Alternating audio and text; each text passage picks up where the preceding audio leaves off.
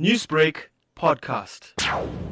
We are joined on the line by tech expert from Socially Acceptable, Nazreen Ebrahim. Nazreen, good to speak to you this morning. How are you? Fine, thanks, Matthew. Always nice to talk to you.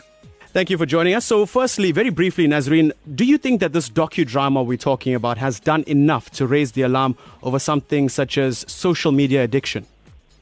I think what it's done effectively is to bring the matter to our attention once again.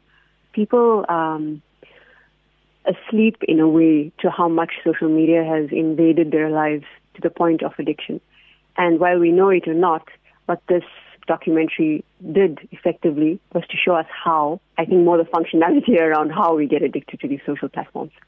I'm sure a lot of people um, are listening to us and thinking, what about these ordinary users who are posting pictures of their pets, their food, their family? Is their information really safe, you think?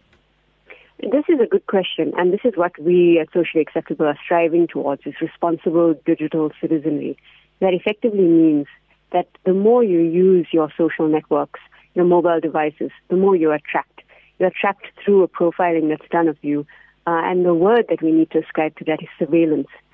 If anyone has uh, heard of the Coded Bias that's been released in January, it premiered at the Sundance Film Festival. I think, Matthew, it's done a much more effective job of articulating what surveillance means for citizens better than the social dilemma did.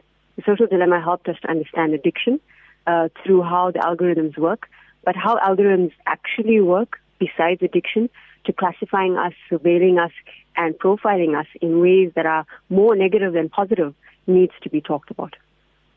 And Nazreen, just a final question. Uh, what about those who post uh, too much information, in inverted commas, obviously, too much information online? How ethically dangerous would you say this is? I think it's quite dangerous in terms of understanding how people track you. People being hackers and stalkers online.